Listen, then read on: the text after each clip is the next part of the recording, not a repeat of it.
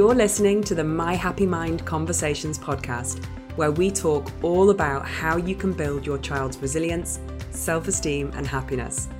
I'm your host, Laura Earnshaw, the founder of My Happy Mind, and I am totally dedicated to helping you become the best parent or carer that you can be. We're proudly impacting over half a million children now in our programs in schools, nurseries, and homes. And today, I'm going to be sharing some of those tips with you. Let's dive in. So, in today's episode of My Happy Mind Conversations, we are talking all about gratitude and, in particular, how on earth do you get your children to feel it and to express it?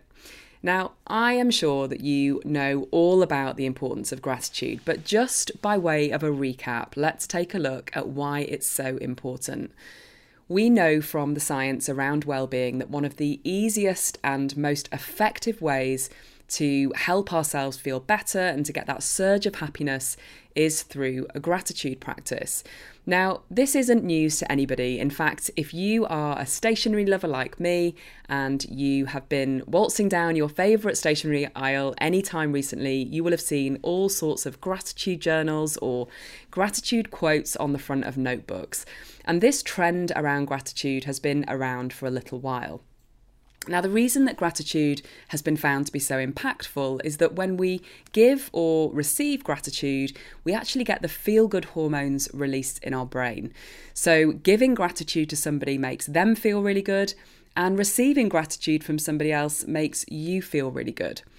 Now, as well as having a short term happiness boost effect, gratitude also contributes to our long term well being as it helps to suppress the stress hormones in our brain.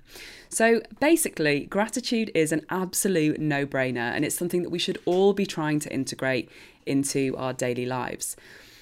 Now, if you're anything like most parents, you may have at some point said something like, I just wish they would be a bit more grateful, or they've got no idea how lucky they really are. And the truth is, many of us as parents struggle to get our children to express or even notice the things that they're grateful for. Coupled with that, if you are lucky enough to get your children to express gratitude, it's likely that they tend to focus on material possessions or those things that they have, whether that's their phone or their bike or whatever else it might be. But we know that the most impactful part of gratitude is looking and reflecting on those experiences and those relationships that we should feel most grateful for. So, not only do we have this challenge of how do we get children to feel gratitude, we also have the challenge of how do we get them to think about gratitude in terms of those experiences and those relationships, because that's where the power is when it comes to gratitude.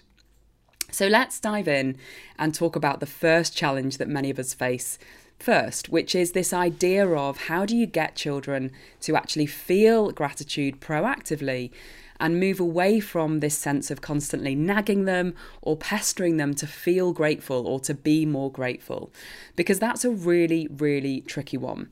And what most parents do is that they constantly nag or tell their children that they should be grateful because. So maybe you go out for a nice meal and you say something like, You should be grateful we get to come out for this meal. Lots of people can't. Or maybe you talk about when your child gets lots of presents at Christmas. You should feel so grateful that you have all these presents. The thing is, gratitude doesn't really work like that. And actually, you could be turning your child away from expressing gratitude and feeling gratitude if you're constantly nagging at them. If you're constantly in your child's ear telling them what they should be grateful for, and saying that they should feel so lucky and they should recognize how fortunate they are, actually that can have the opposite effect that you're trying to impact. You're trying to point out those things that they should feel grateful for. But actually, in that process of kind of nagging them and pestering them, you actually shut down their willingness or their desire to actually think about gratitude. So, what's the answer? What can we do instead? Well, all of the research shows that the way to get children to develop a, a, gratitude habit is to help them to learn how to feel gratitude for themselves, how to notice those things that they feel grateful for in the moment. It's not for you to point things out that they should be grateful for, it's for them to feel and experience those things that they are grateful for. Because the thing about gratitude is it is incredibly personal, and the things that matter to you and that you feel grateful for may not translate to your child. They may not be the things that in that moment they feel most grateful for. So, encouraging them and helping them to start to identify what they feel grateful for on their terms in, against their timeline is the only way that you will ever create a sustainable gratitude habit with your child.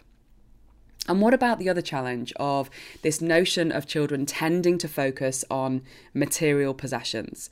Well, this is a tricky one because if children are growing up in a society where material possessions are constantly advertised, constantly kind of framed as being this is what you need in your life, this is what's going to make you happy. And advertising and marketing today is so sophisticated that often we're consuming these messages and we don't even realize it.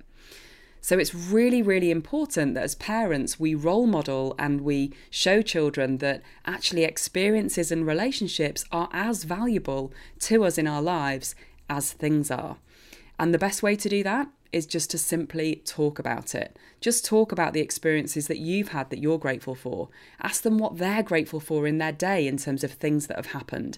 And just bring this sense of gratitude for experiences and relationships to the top of their mind. Now, last but not least, one of the most important things you can do as a parent to teach your child to really feel and express and develop this gratitude habit is to role model. Guess what? If they see you expressing gratitude, they're going to want to do it too. If they hear you talking about the things that you're grateful for, that's going to go into their subconscious, whether they realize it or not, and it will help them to start thinking along those lines as well. So never ever forget the impact of what you're doing and what they're hearing and what they're seeing as it relates to the habits that they're going to pick up. Thanks so much for joining me for another episode of the My Happy Mind Conversations podcast. If you liked what you heard, please leave a review and a comment below, and I'll be back next week with more science backed secrets to building happy and resilient children. Don't forget you can come and follow me at My Happy Mind on Facebook and Instagram. Take care.